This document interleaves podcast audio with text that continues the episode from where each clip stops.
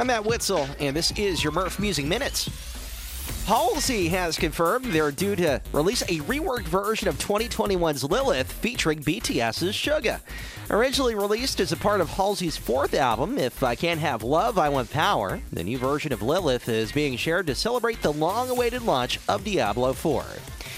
Paris Hilton has revamped her hit song Stars Are Blind with Kim Petras. The collaboration titled Stars Are Blind Paris's version was released on June 1st, almost 17 years after the original hit was released back in June of 2006.